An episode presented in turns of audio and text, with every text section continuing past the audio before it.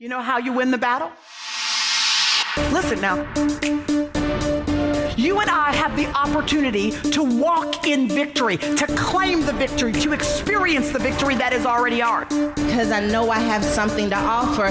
Go where you have never gone before. What you got? Keep moving through the pain. Keep moving forward. Do what you've never done before so you can be the woman you know yourself to be. I live my life playing to win. I'm after something. So much in you. Keep on playing. We have the victory. Hey, Purpose Chasers, welcome to another episode of the Pray, Plan, Slay podcast. And today in the guest chair, I have with me Kelsey Chakosky. After experiencing second trimester infant loss and then cancer during pregnancy, Kelsey set out to use her experiences to help others. Working as a Christian grief coach, Kelsey's able to help people see the power in embracing grief instead of dismissing it. Let's welcome Kelsey to the podcast. Kelsey, welcome to the podcast.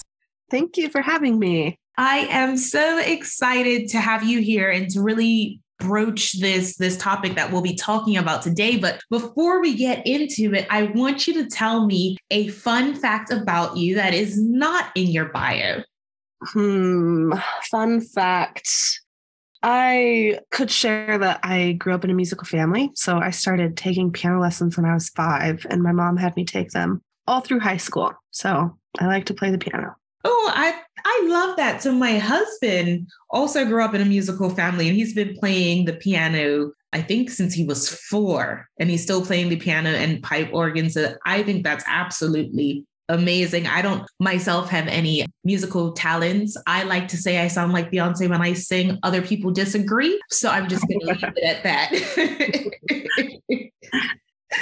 okay. So we heard in your bio that you are a grief counselor and a relationship and grief counselor, to be more specific. How did you get into that role?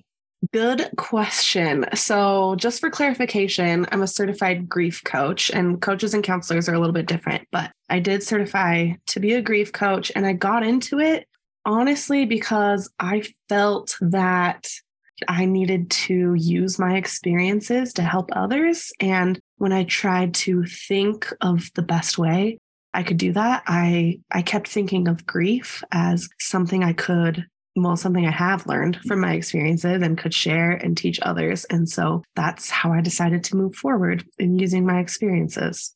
Mm, that's good. Yeah.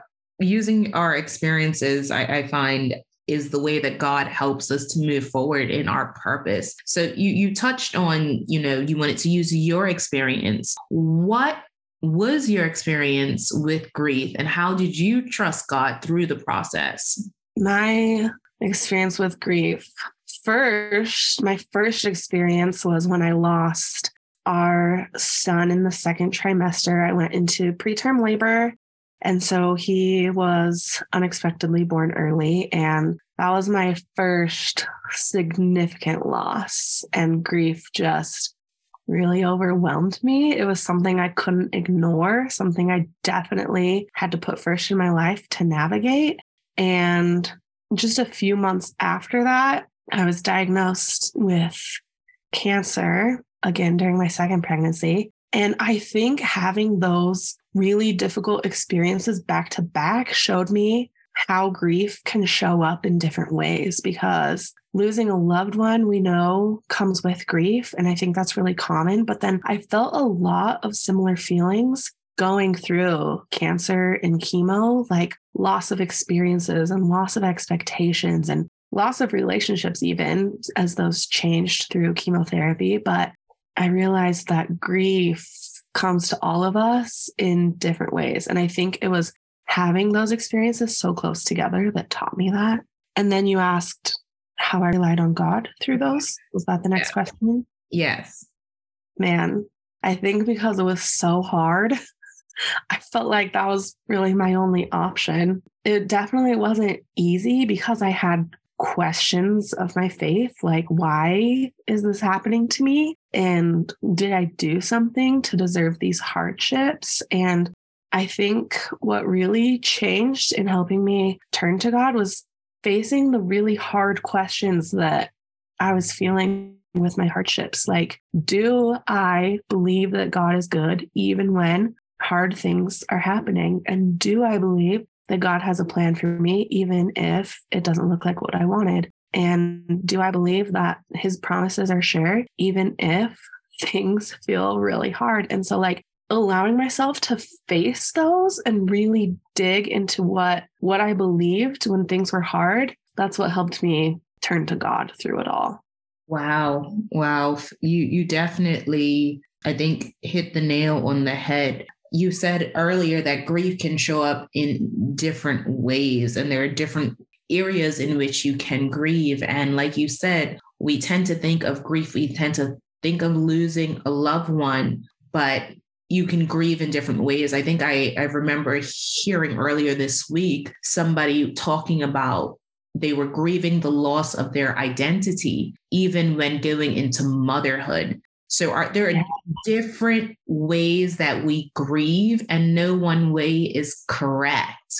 Mm-hmm. Uh, I think, which is very important. But what I love that you said is that although you had questions about your faith, you still had to face the hard truths. And I think that's something that we all at, when we're going through tough times there's there, we just have a lot of questions for god and i think it's okay and i think it's it's really beautiful to have a relationship with a god who could hear our cries hear our fears hear our tears hear our questions and still love us and still have mercy over us when we have questions like, you know, why is this happening to me, God? And what is the purpose of all this? And I'm really upset that you let this happen, but I still, in any event, will trust that you know what's best for me, even when I can't see it in the moment. And that takes a lot of strength. Yeah, especially I found that it was easy for me to say things when I wasn't experiencing really hard trials, right? So mm-hmm. then in the moment, I'm like, do I believe what I said I believe? And I, it, I think it's important for all of us. It was really important for me to allow myself to ask that. Mm. Yeah, I, I, I think that's important. And it is that something that you see when you're coaching that a lot of people have questions for God and, and, you know, and how do you encourage them to, to broach that? Yeah, definitely. I think grief is one of those things that incorporates our faith, whether we realize it or not. And so I encourage people to let themselves ask the questions and be honest with where they're at. And some people find that their grief has brought them closer with no questions asked. They know they have to plead to God. And some people find that it's really hard and they have questions and they wonder if they believe what they used to. And I think both of those experiences are totally valid. Mm, I agree. I completely agree. So once you, you know, you've asked God these questions and you remember really where your faith lies and you remember that he's a good God and you remember that, you know, he has plans, you know, for our good and not to harm us. What is the next step after that? How do you then move forward on a day to day basis in the healing process? Mm, that's a good one. I think it comes in surrendering the outcome to Him. Once we know that He's good and when we trust that He has us in all circumstances, He is going to do what's best for us. If we really believe that, then we then we surrender to Him. I remember going through chemotherapy. I would get scans on occasion. They call them PET scans to see if the medicine's working. And I was so scared, one scan in particular, and I just kept telling myself, no matter the outcome, God is still good. And that is what got me through it. And I think that is kind of the answer. That's the next step. No matter the outcome, He's still good and He's still got us. Mm no matter the outcome, God is still good. I think that's something that we can all adopt on a day to day basis, dealing with whatever hardships that life throws at us, whether it's something that causes to grieve, whether it's a really tough day at work, whether it's stress in your, your marriage or at home life, whatever the no matter the outcome, God is still good. So once you accept, Kelsey, that, you know, God has got this, God is in control, how do you then find your joy again? Hmm. I think that can be hard for some people. With grieving, for many, there seems to be a guilt in fi- in feeling joy again because it's like, well, if I feel happy, am I forgetting that I lost that person? Or if I feel joy, am I forgetting that I just went through all those experiences? So it's really common to struggle with that. And so there's definitely need to give yourself permission and know that it's okay and that you can feel both of those things. You can feel joy and you can feel grief. You can feel happiness and you can feel sorrow all within the same moments. For me, I felt so much gratitude for being able to survive the cancer I went through that I felt like the only thing I really had to give to God in return was myself and my circumstances. And so that's something that's helped me knowing to say thank you or to show that I want to continue showing up like God showed up for me. It's okay for me to feel joy and do things that will bring me closer to Him. Mm, yeah. You, you said something there that you should give yourself permission and it's okay to have multiple emotions at what at one time so I mm-hmm. just want to pause on the giving ourselves permission. Yeah. How can, for those who, who may be listening, who may be struggling with the concept, like, yes, I may say to myself, it's okay to feel this joy, but I still can't seem to let it go, can't seem to embrace that sort of permission. What advice do you have for them? Mm, I would ask yourself why. Why does it feel scary to embrace that joy? And what is it that we feel like we might be losing or leaving behind? Mm. Something, Uh, one way that might help in that is writing a letter. Like, I know it might seem kind of silly, but you can write a letter to that emotion, like, Dear joy or Dear happiness, I'm scared to feel you right now. And that can sometimes help us process like why we're feeling that and what is really deeper. That is such a great idea. I know personally when I'm feeling overwhelmed and I'm just like, there are many thoughts running through my head and I'm trying to, you know, release those negative thoughts or release any thoughts that are, are really bothering me. I know what works best for me is I grab my journal and I write sort of a letter to God, a journal entry. And it's like, Dear God, this is what happened. This is what I'm feeling. These are the questions that I have. I need your help.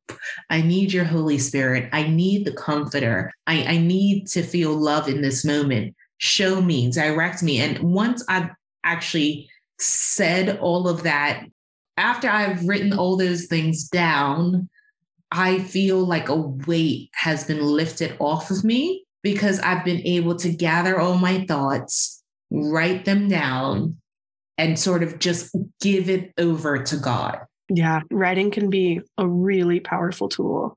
I agree. And I feel like that would be what you would be doing, purpose chasers who may feel hard to embrace a certain emotion, like Kelsey said, write a letter to that emotion, express yourself, get everything out. One thing about writing a letter or writing in your journal, it's really a no judgment zone, right? It's it's a place where you can freely write and not have to hear anybody's opinions back, but you just get everything off your chest. So definitely take that into account. So Kelsey, I want to know you talk about embracing grief instead of dismissing it. I do. How do you embrace grief? So, with grief, I think for a lot of us, there's a perception that it's a negative emotion, something we should get past or set aside in order to live the life we want to live. And I believe that instead, grief, after we've experienced it, becomes a part of us. And we can learn how it has become a part of us, what it teaches us, and we can use those things to actually feel empowered instead of trying to push it away. Does that make sense? It does make sense. And, and how do we let that empower us? How do we let embracing our grief empower us? I like to think of the things that grief has taught me. It's really clear to see, well, usually I can think of the things that grief has taken from me, you know, the hardships, the the things it's robbed me of. But when I pause to think of also what it's given me, like the perspective, the empathy, the connections, there are things that I wouldn't have without that grief as well. And so when I can pinpoint those, I recognize that it's a part of me that I, even though it's painful and hard, I don't want it to go away because of what I've gained from it. Mm, wow. That is that is quite the way to look at it, to think of all the things that the grief has given you. That's that's amazing. Now, Kelsey, when you're working with people, when you're coaching people who are going through grief, what are some of the identifiers that you notice when a person has not embraced their grief, but rather tried to dismiss it? Mm-hmm. It usually looks like using negative language around it, or we might say that we want things to go back to how they used to be, or we want to be who we used to be. Referring to th- things like before that happened is a sign that we just want it to go away, right? We want it to be shoved to the side like it didn't happen instead of moving forward, how we can learn from it, things like that. Mm. Using negative language and trying to go back. So, if a person is using that negative language, they are trying to go back to what things were like before they experienced their grief. How do we then move from dismissing the grief to actually facing it mm. and, then embracing it? Yeah, I think for some people it can be scary because that grief, when we haven't when we haven't taken time to feel or to understand what it feels like, it can feel really intimidating. It feels powerful and scary. So I think something that was recommended to me when I was a new griever was setting an appointment with my grief. So I knew that I wouldn't have distractions and I could just feel it. And that's what I did at the beginning. And when I work with people one on one, I really try, this is the first thing we do together is identifying where their grief is in their body and what it feels like. And that might sound strange, but it usually is somewhere within us like maybe it's in our stomach like a pit in our stomach or it's like like our our chest being really tight but i've found that once we can identify where that is it feels a lot less scary and then we're able to work with it and understand what we need to do to take care of it instead of just pretending like it's not there. Mm, I like that. You said set an appointment with your grief.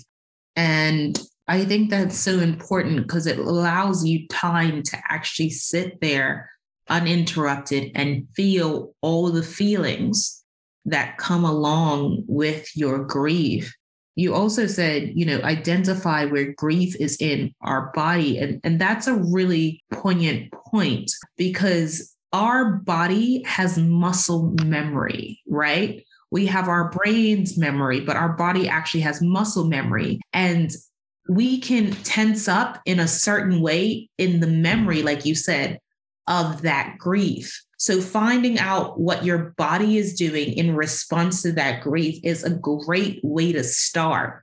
Yeah. And you mentioned earlier, Kelsey, that you find that the person that you see who haven't dealt with their grief use a lot of negative language. What would be positive language to use towards your grief? Well, that's a good question.